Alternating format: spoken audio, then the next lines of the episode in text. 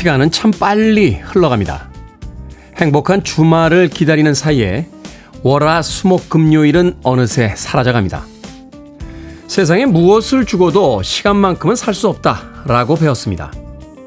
그런데 우린 그 소중한 시간을 무엇과 맞바꾸고 있는 걸까요? 때로는 돈, 때로는 체면, 또 때로는 의무와 책임. 하고 싶지 않지만 어쩔 수 없다 라고 말하는 순간에도 시간은 똑딱똑딱 흘러갑니다. 우리의 인생도 그렇게 흘러갑니다. 7월 29일 금요일 김태현의 프리웨이 시작합니다. 조지 마이클의 솔로 데뷔곡이었죠. Face 듣고 왔습니다. 5230님과 김은님, 강하수님, 서원열님께서 신청해 주신 곡이었습니다. 자, 이 곡으로 시작했습니다. 빌보드 키드의 아침 선택, 김태훈의 프리웨이. 저는 클 태 자 쓰는 테디, 김태훈입니다. 자, 드디어 불타는 금요일이 시작이 됐습니다. 오늘 하루만 잘 넘기면 이제 주말이 목전에 와 있습니다. 장동숙님, Good morning 테디. 오늘도 아침부터 불타오르는 금요일을 시작합니다.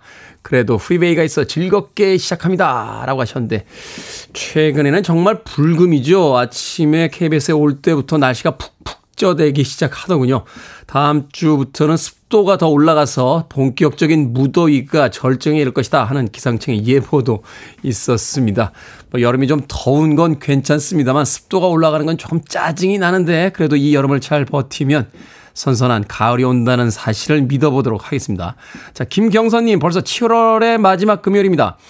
빠르게 지나갑니다. 어린 시절엔 시간이 그렇게 안 가더니 오늘도 화이팅 하세요. 라고 하셨습니다. 어린 시절에 안 가던 시간을 좀 저축해놨다가 이렇게 빨리 갈 때 꺼냈을 수 있으면 좋겠다는 생각 해보게 되는군요. 이정숙님, 7월 한 달 생방송 100% 출첵했습니다. 개근상 주세요. 하셨습니다. 7월 한 달 생방송 100% 출첵하셨습니까? 개근상? 아이스 아메리카노 모바일 쿠폰 한 장 보내드립니다. 이정숙님 콩으로 오셨는데 샵 1061로 이름과 아이디 보내주시면 저희들이 모바일 쿠폰 보내드립니다. 짧은 문자 50원 긴 문자 100원입니다. 청취자분들의 참여도 오늘 2시간 동안 계속해서 기다리고 있습니다. 문자번호 샵 1061. 역시 짧은 문자 50원 긴 문자 100원 콩으로는 무료입니다. 유튜브로도 참여하실 수 있습니다. 여러분 지금 KBS 2라디오 김태훈의 프리웨이 함께하고 계십니다. KBS 2라디오 yeah, 김태훈의 프리웨이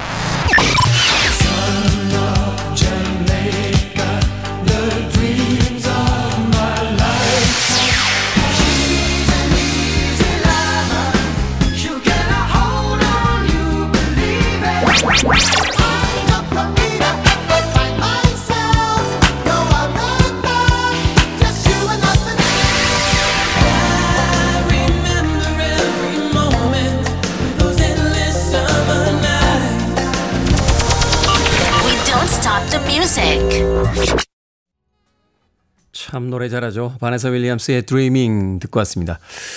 연기자이자 모델이자 또 가수로서도 활동했던 바네사 윌리엄스. 하지만 그 화제성에 비해서는 그렇게 활동 기간이 길지는 않았습니다. 물론 최근에도 어, 영화에 간간히 출연을 하고 있긴 있습니다만 예전만큼의 스포트라이트는 받지 못하고 있죠. 대중들은 이렇게 화려했던 어떤 스타가 아, 조금 평범한 아티스트나 또는 연예인이 돼버리면 좀 안 됐다는 듯이 혀를 찰 때가 있습니다. 근데 한편으로 생각해보면 바네사 윌리엄스는 오히려 더 만족스러운 인생을 살고 있을 수도 있겠다 하는 생각도 해보게 되거든요. 제가 물론 어, 돈급으로 비교하는 건 아닙니다만 가끔 사석에서 어떤 분들 만나면 아 요즘 왜 TV 안 나와요? 어? 하면서 그 눈빛이 야 너 이제 한물 간 거니? 좀 안 됐다. 약간 이런 분위기로 쳐다보시는 분들이 있어요. 잘 살고 있습니다. 아, 그냥 TV를 잘 안 하는 것 뿐입니다. 아, 사람들은 남들의 삶에 대해서 언제나 자신의 기준을 가지고 너무 쉽게 평가하는 건 아닌가 하는 생각 해봤습니다. 파네서 윌리엄스의 드리밍 듣고 왔습니다. 달달치어님, 태우님 방송 처음인데 좋은 방송 부탁드립니다. 라고 하시면서 오늘의 첫 문자 아, 보내주셨습니다. 자주 오세요. 달달치어님. 3791님, 테디 수영과 식습관 다이어트로 목표했던 6kg 감량에 성공했습니다. 오늘 석 달 만에 친구들과 저녁 식사 약속도 잡았어요. 스스로가 너무 기특하네요. 옷 입는 게 편해졌습니다. 후후.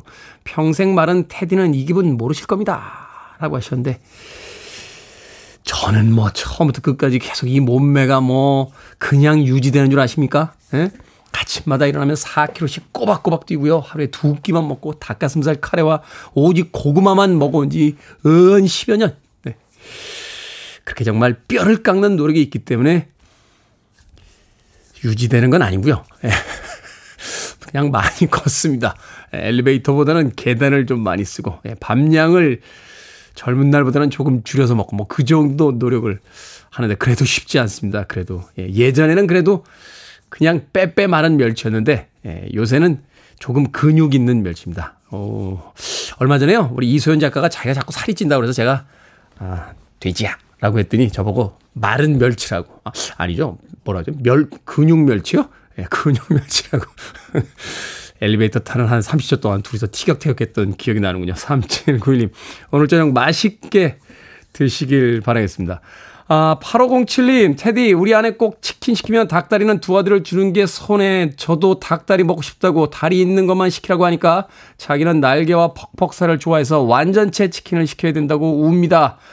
너무 서운해서 저까지 눈물이 날 뻔했습니다. 라고 하셨습니다. 사연의 어떤 의도가 분명히 읽히죠. 치킨 한 마리 보내달라라는 의도가 노골적으로 읽히는데 모른 척 치킨 한 마리와 콜라 세트 보내드리겠습니다. 아, 8507님, 이건 내가 타온 거니까 닭다리 두 개는 다 내 거야. 라고 주장하시면서 맛있게 드시길 바라겠습니다. 지미 잇 월드의 음악으로 갑니다. The Middle.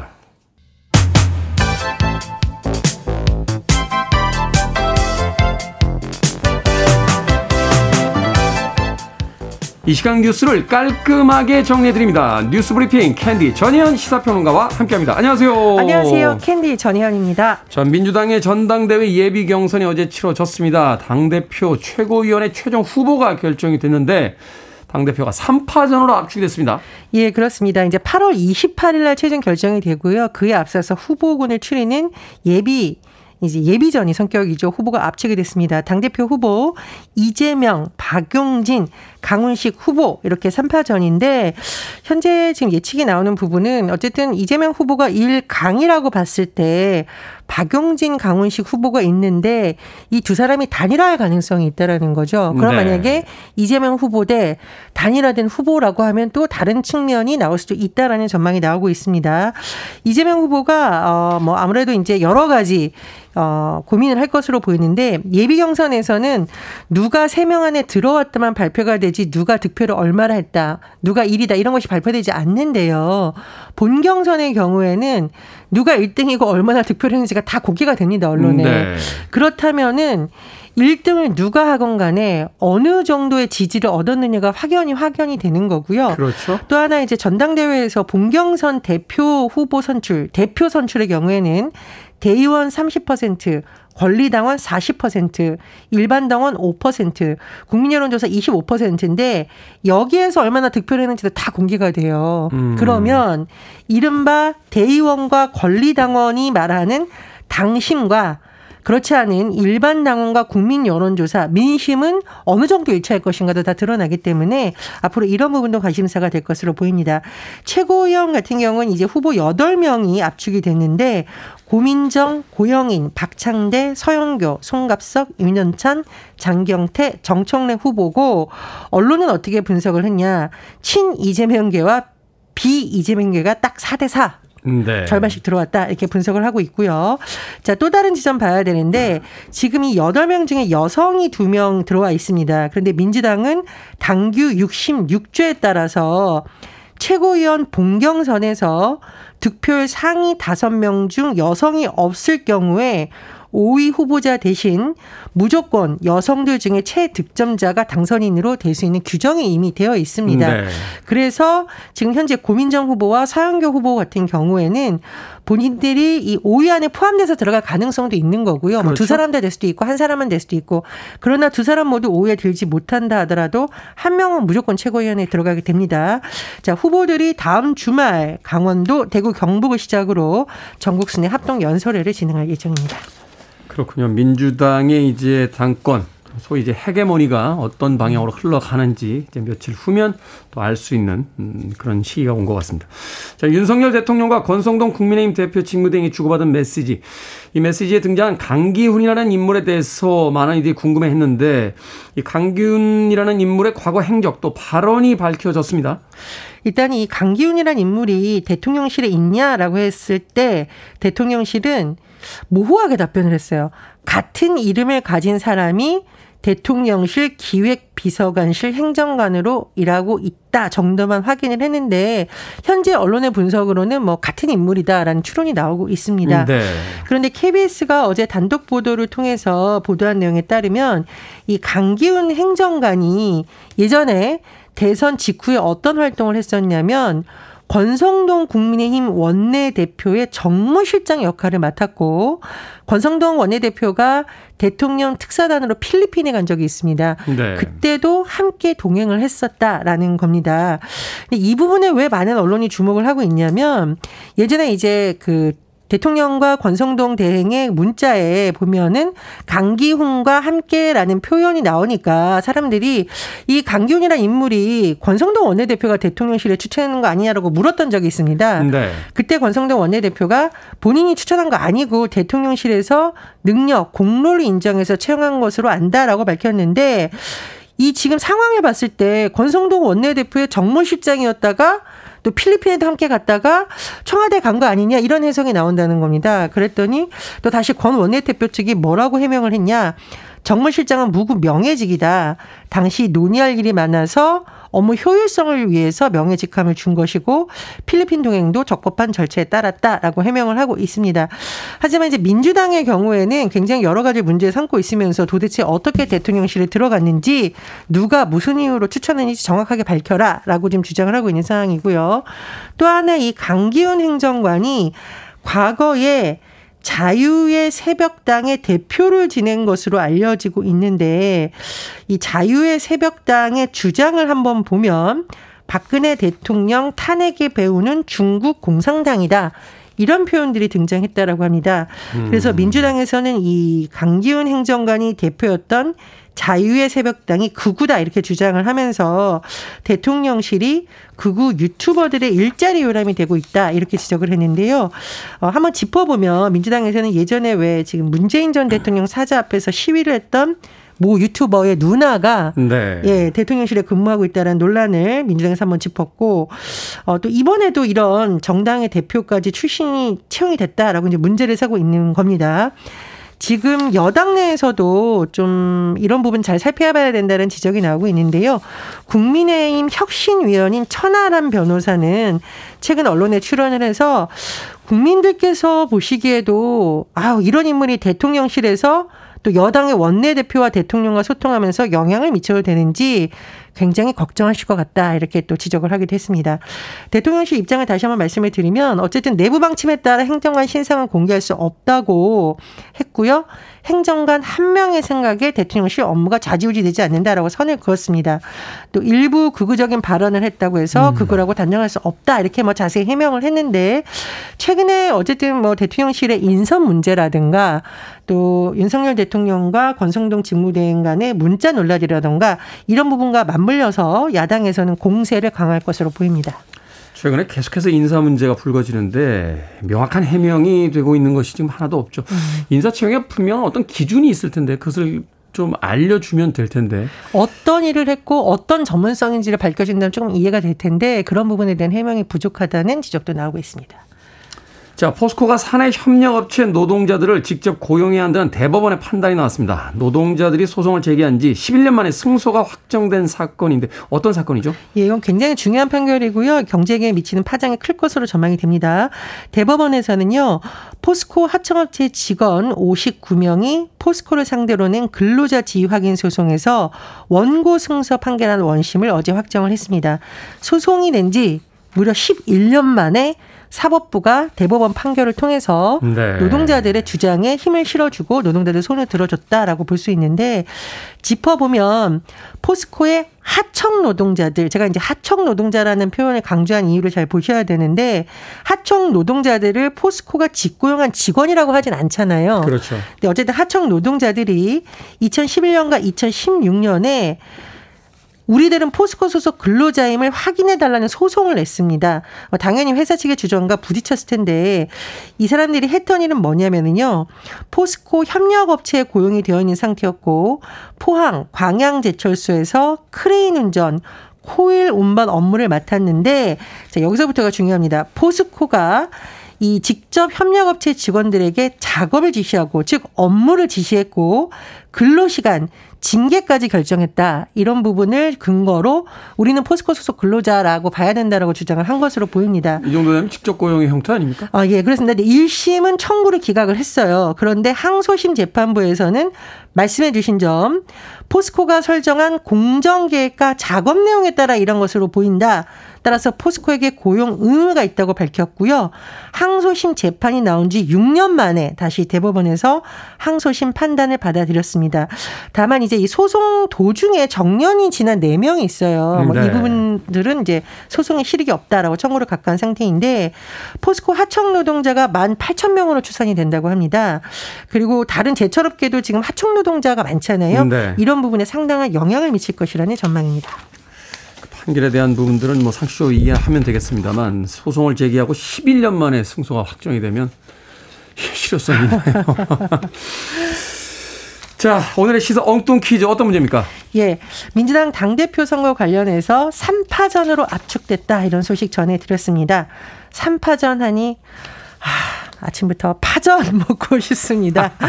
파전하면 꼭 따라오는 콤비가 있습니다. 농사철 새참에 빠지지 않는 것으로 탁주라고도 하는데요. 여기서 오늘의 시사 엉뚱 퀴즈 나갑니다. 우리의 전통주의고 누룩을 넣어 발효시킨 후 채로 걸러낸 양조주를 뭐라고 할까요? 1번 위스키, 2번 보드카, 3번 막걸리, 4번 빼갈. 정답 아시는 분들은 지금 보내주시면 됩니다. 재미는 오답 포함해서 모두 10분에게 아메리카노 쿠폰 보내드립니다. 우리의 전통주로 넣어 발효시킨 후 채로 걸러낸 양조주를 뭐라고 할까요? 1번 위스키, 2번 보드카, 3번 막걸리, 4번 빼갈 되겠습니다. 문자번호 샵 1061, 짧은 문자 50원, 긴 문자 100원, 콩으로는 무료입니다. 뉴스브리핑 전혜연 시사평론가와 함께했습니다. 고맙습니다. 감사합니다. 8243님과 이정준님의 신청곡이요. 도나 서머 핫스톱.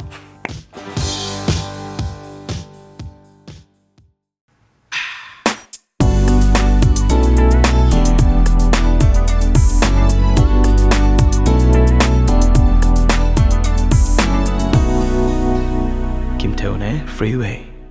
리차드 막스의 Endless Summer Nights 듣고 왔습니다. 자, 오늘의 시사 엉뚱 퀴즈. 우리의 전통주로 누룩을 넣어 발효시킨 후 채로 걸러낸 양조주를 뭐라고 할까요? 정답은 3번 막걸리였습니다. 막걸리. 1184님, 어릴 때 친구 엄마가 만드신 유자 막걸리 훔쳐 몰래 먹던 기억이 납니다. 얼마나 맛있던지요. 라고 하셨습니다. 유자 막걸리 맛있죠. 어, 저는 밤 막걸리, 옥수수 막걸리, 약간 이렇게 단맛이 있는 막걸리 좋아합니다. 평상시에는 단맛 별로 안 좋아하는데 이상하게 막걸리는 약간 단맛이 있으면 더 맛있는 것 같아요.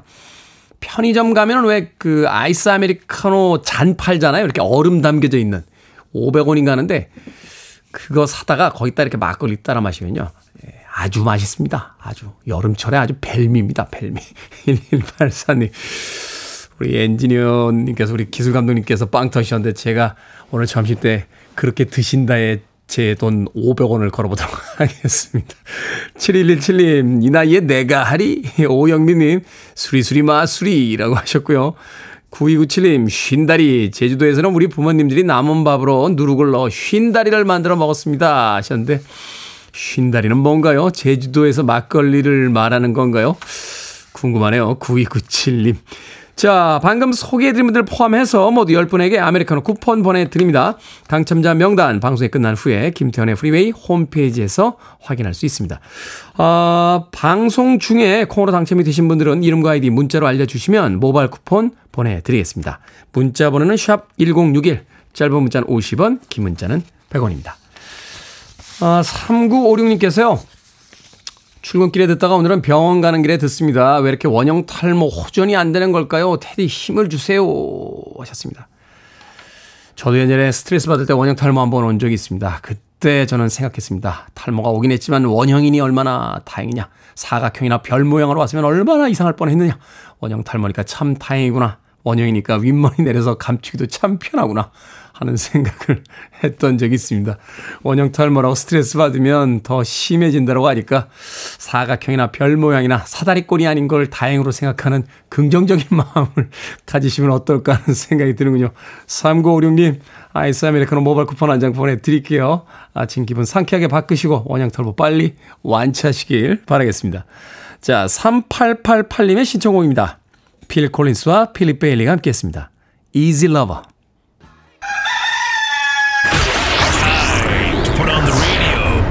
김태훈의 Freeway. Are you ready?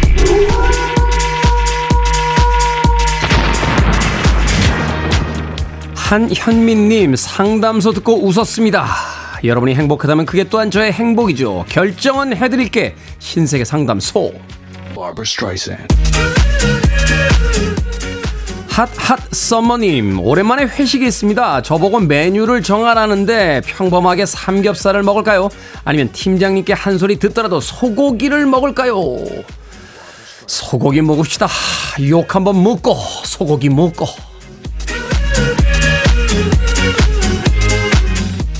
박현숙님, 친구가 준 김치가 참 맛있게 익어가고 있습니다. 김치찌개를 해 먹을까 싶은데 뭘 넣을까요? 돼지고기, 참치, 아니면 고등어?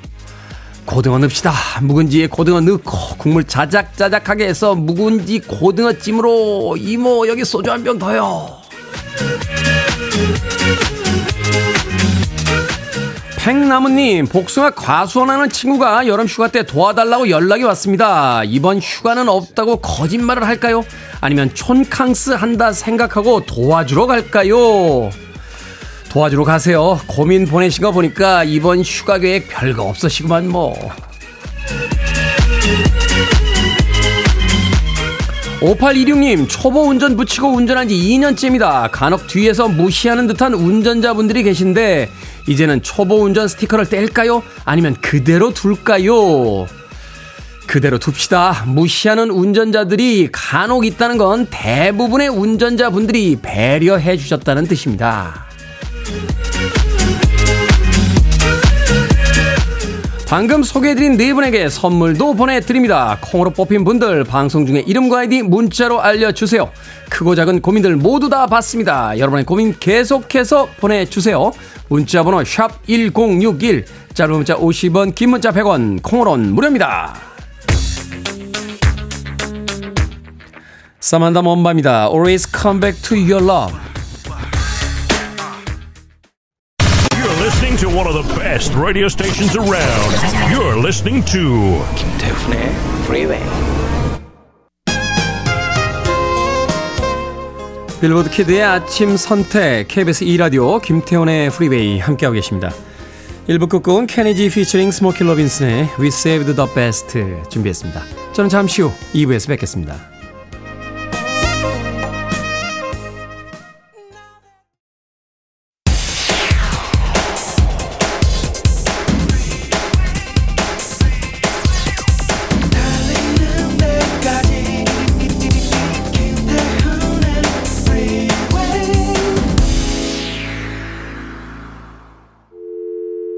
I need your arms around me. I need to feel your touch.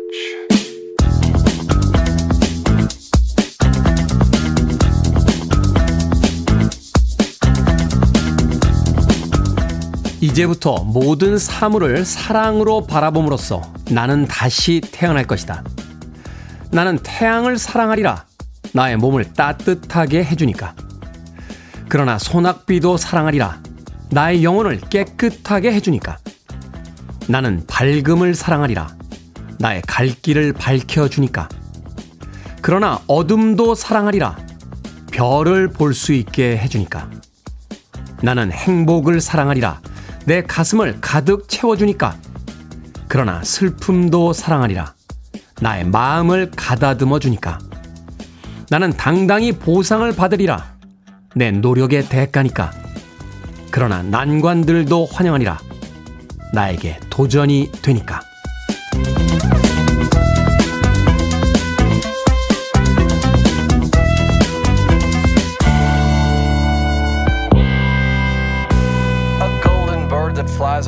뭐든 읽어주는 남자. 오늘은 청취자 2480님이 보내주신 오그만 디노의 책, 위대한 상인의 비밀 중 일부를 읽어드렸습니다. 언제부터인가 꽃길만 걷자 하는 말이 유행했죠.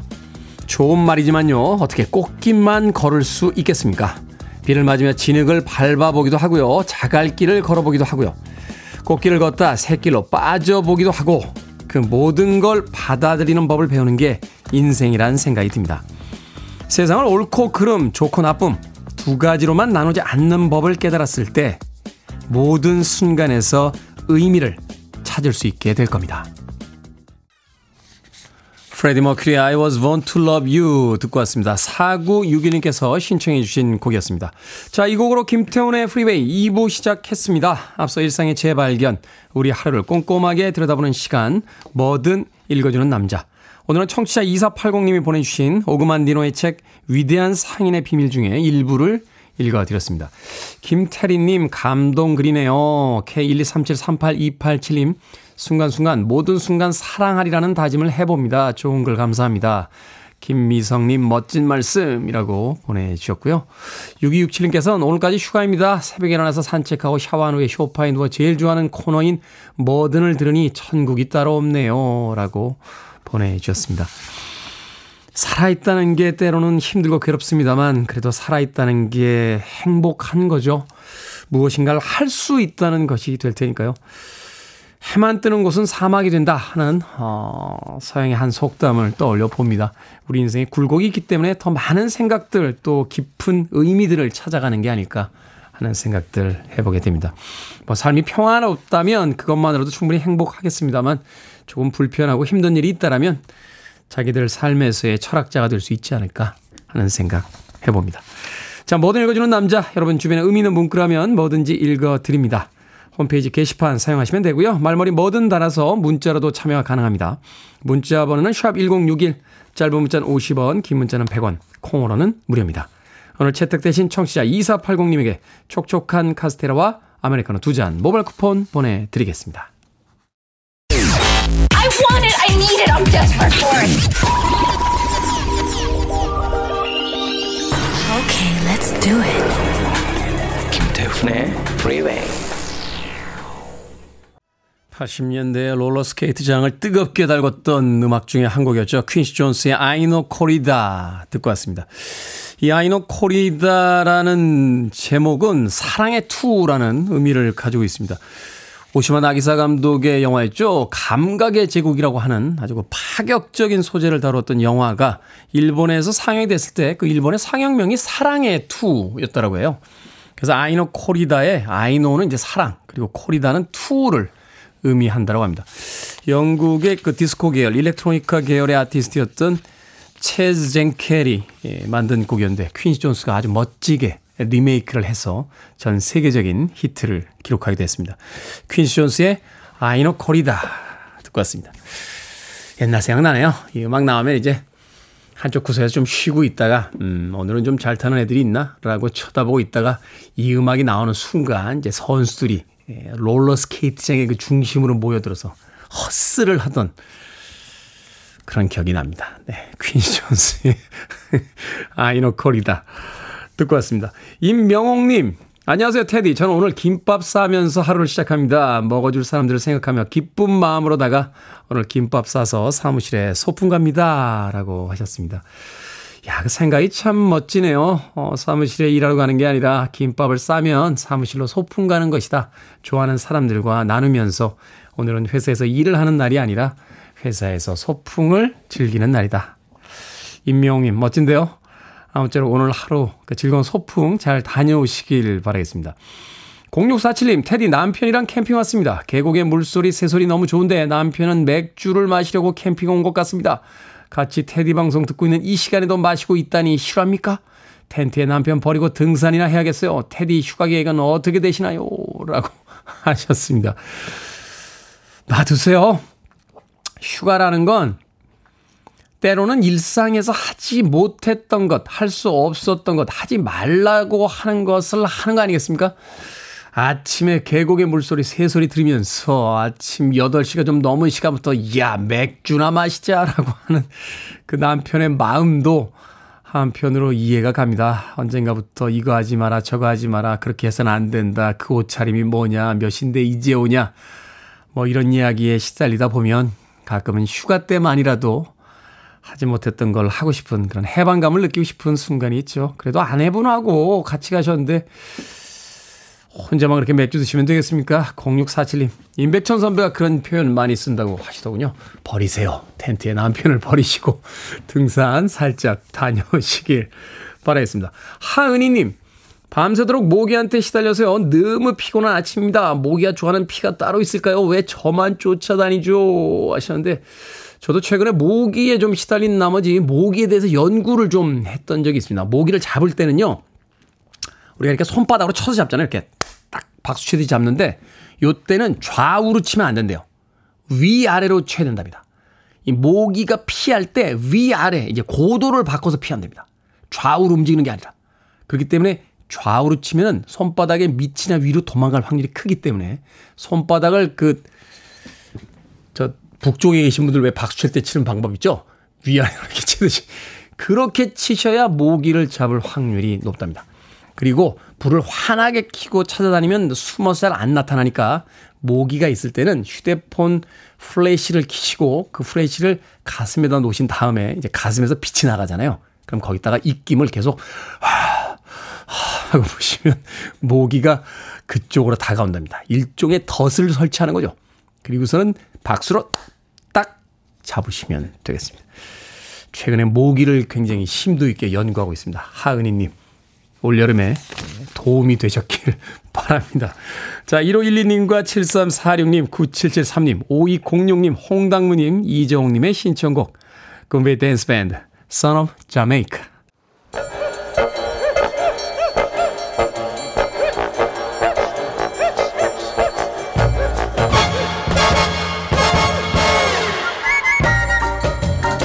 온라인 세상 속 촌철살인 해악과 위트가 돋보이는 댓글들을 골라봤습니다. 댓글로 본 세상.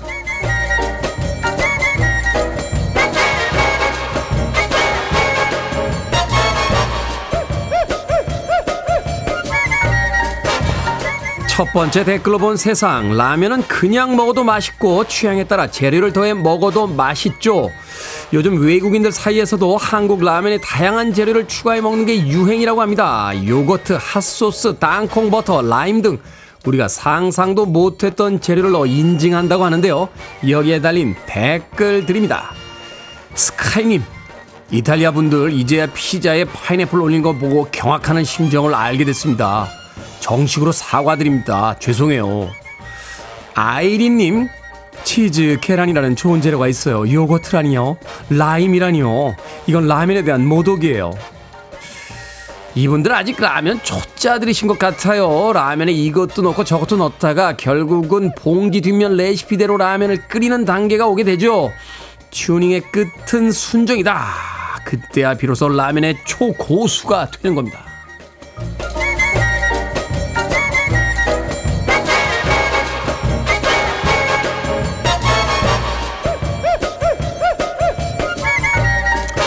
두 번째 댓글로 본 세상 미국의 양대 복권 중의 하나인 메가밀리언 당첨자가 3개월째 나오지 않으면서 당첨금이 우리 돈 1조 원까지 치솟았습니다. 한 CEO는 회사 성공에 애써준 직원들을 위해 복권 5만 장을 나눠주기도 했는데요. 복권 구입비만 1억 3,100만 원이 들었다는군요. 5만 명의 직원 중 한 명이라도 당첨이 되면 당첨금을 나눠 갖기로 했다는데요. 여기에 달린 댓글 드립니다. 병규님, 저렴한 값으로 직원들을 설레게 하다니 진정한 CEO네요. 나만 아니면 되님. 효율 최고예요. 일정을 갖게 될지도 모른다는 설렘으로 일하면 능률이 얼마나 오르겠어요. 시너지 효과 좋겠네요. 그런데 정말 당첨되면 여러 직원들과 나눠 가질 수 있을까요? 1조를 5만 명으로 나누면 1인당 2천만 원. 저는 당첨되면 그냥 잠수 탈래요.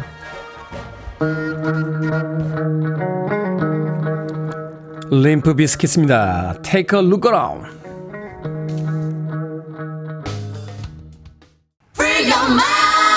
I want to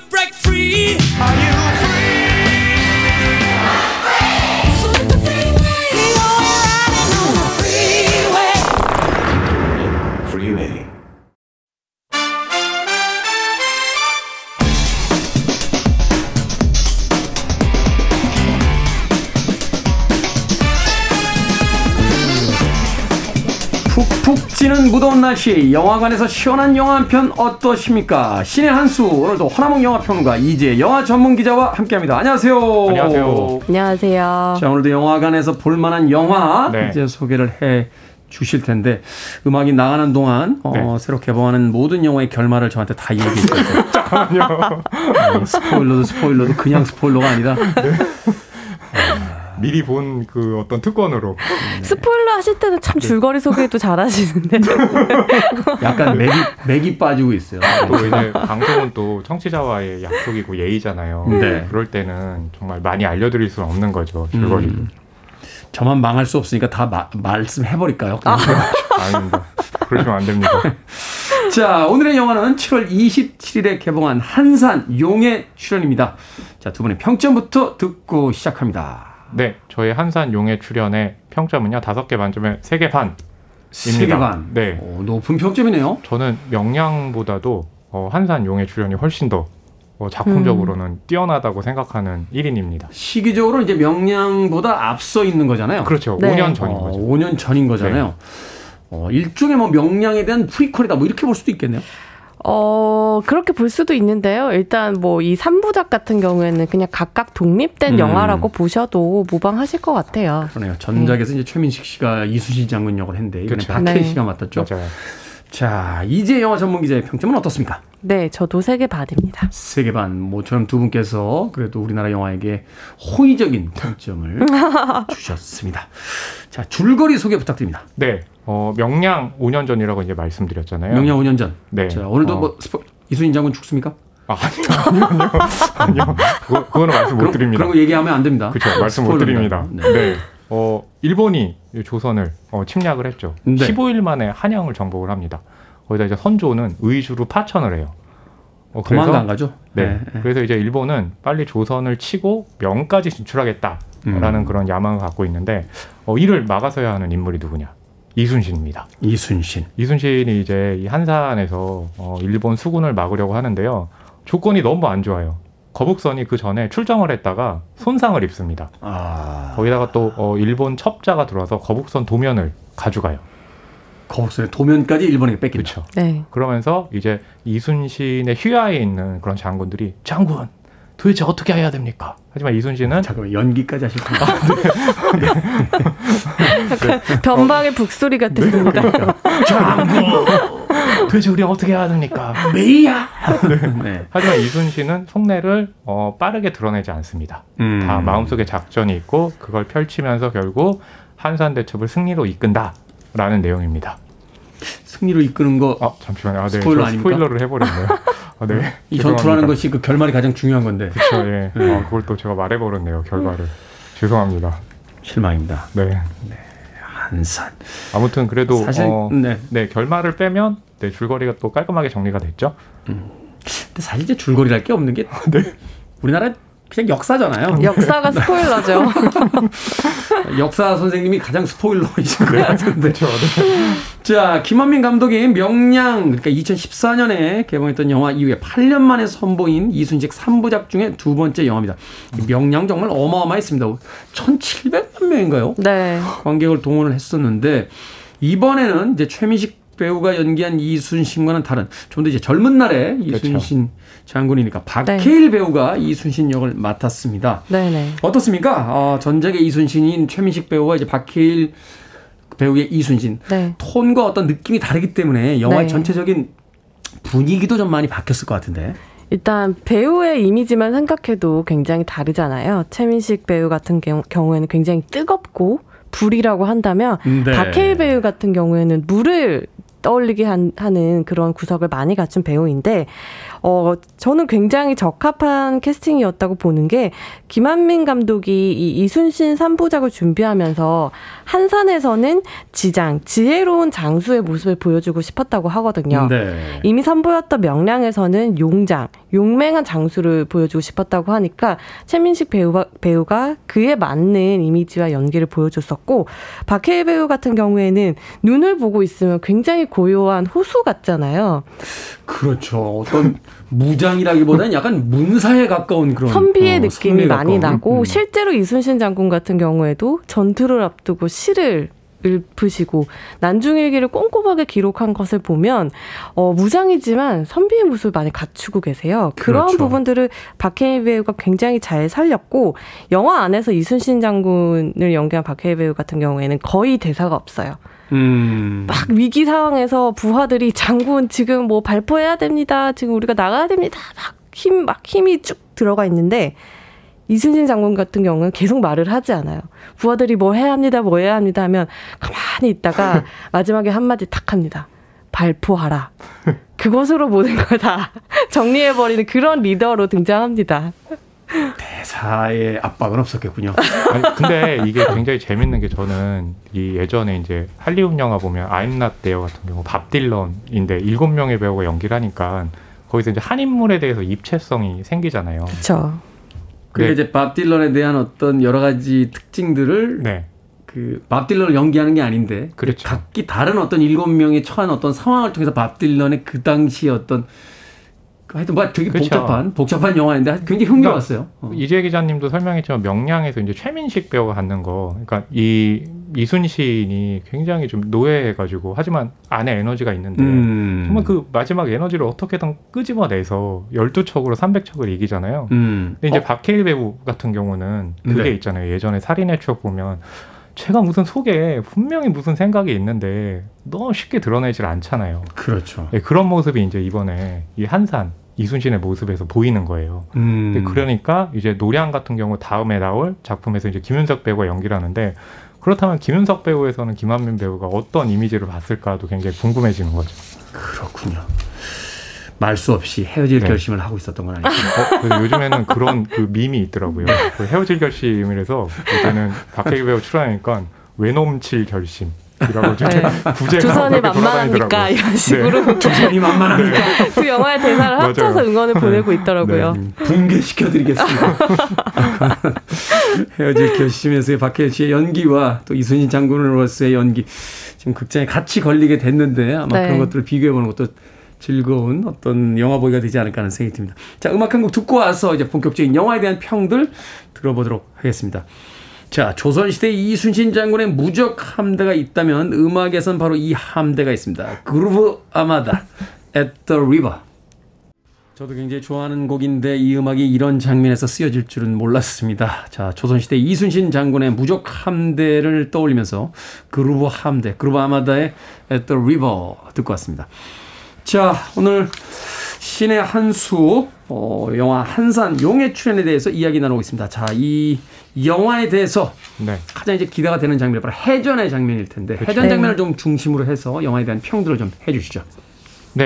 어, 뭐, 이 영화에서 가장 중요한 그 전술. 그러니까 저는 명량에서의는 전술이라기보다, 물론 이제 좁은 길목 이 있기 때문에 그 전술을 이용한 건 있지만, 아, 이게 명량 볼 때는 이 전투의 시간도 굉장히 길었잖아요. 한 시간 넘고. 네, 네. 60분이었죠.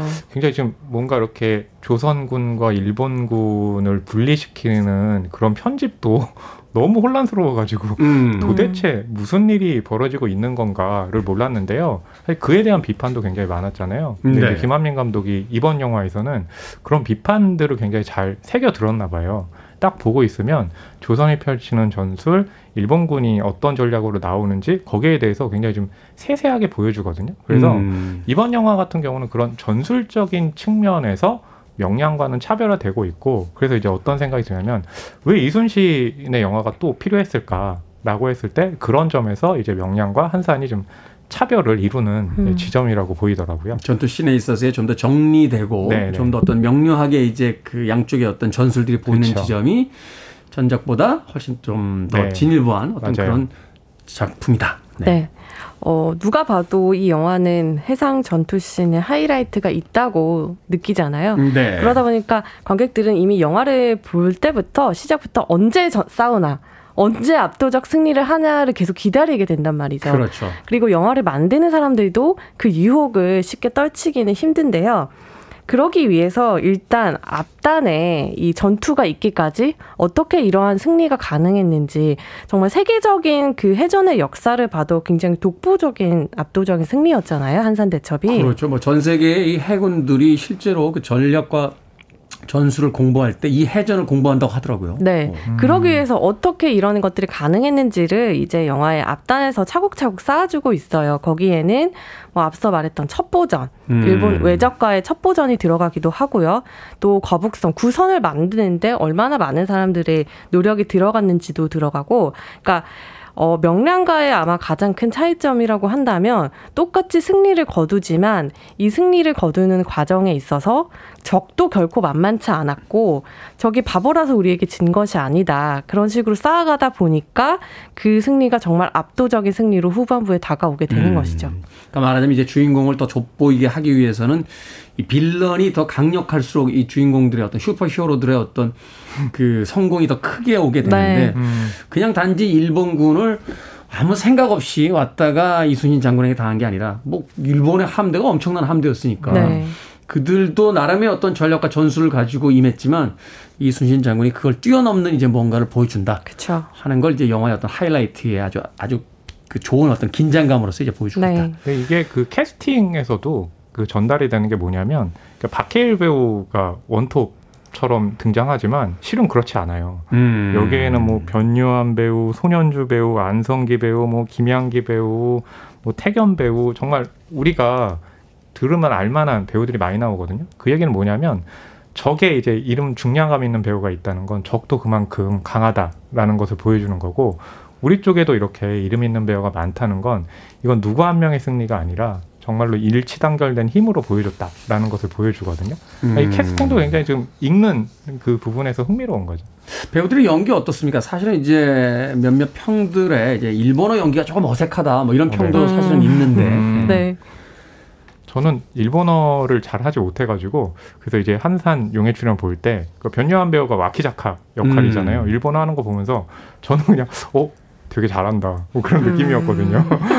근데 그게 약간 저도 일, 겸요한 배우의 일본어가 좀 어색하다라는 음. 느낌을 받았었는데, 어, 그 일본어를 잘하고 못하고의 그 유무를 떠나서 여기서 보여지는 일본어는 그 고어에 가까운 느낌을 많이 내려고 음, 네. 했었대요. 그래서 어, 일본어를 잘 하시거나 아시는 분들이 들었을 때 아, 어색하다 이렇게 느끼실 수는 있을 것 같은데 그런 부분이 있었다라는 것을 좀 감안하고 영화를 봐주시면 좋을 것 같고 그 제가 인상적이었던 일본어 연기는 그 김성규 배우가 한 준사라는 역할인데 네. 실제로 임진을 한 당시에 항외라는 존재들이 있었다고 해요.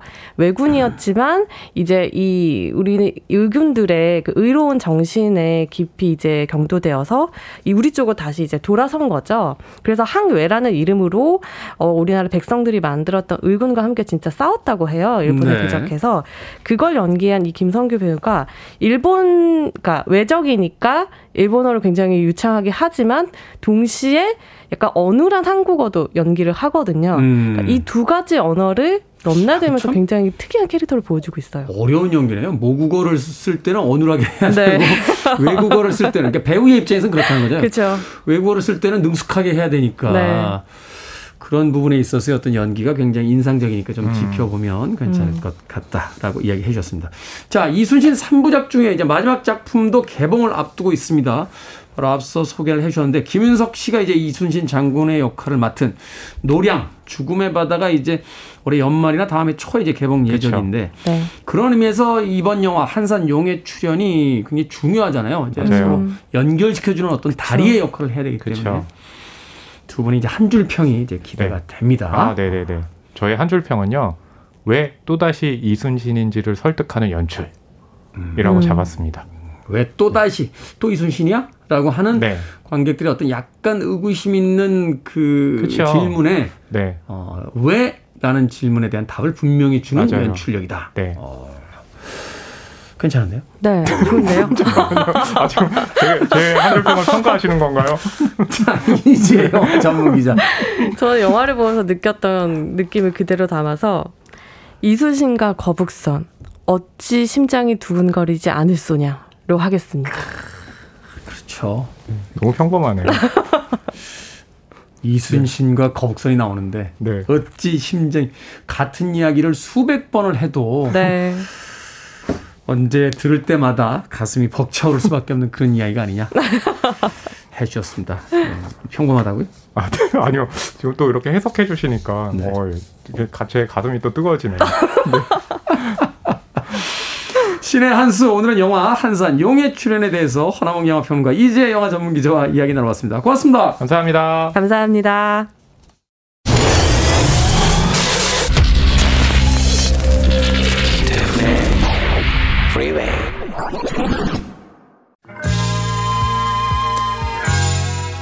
KBS 2라디오 김태훈의 Freeway 오늘 방송 여기까지입니다. 오늘 끝곡은 제리 래퍼티의 Baker Street 준비했습니다. 편안한 금요일 하루 보내십시오. 전 내일 아침 7시에 돌아오겠습니다. 고맙습니다.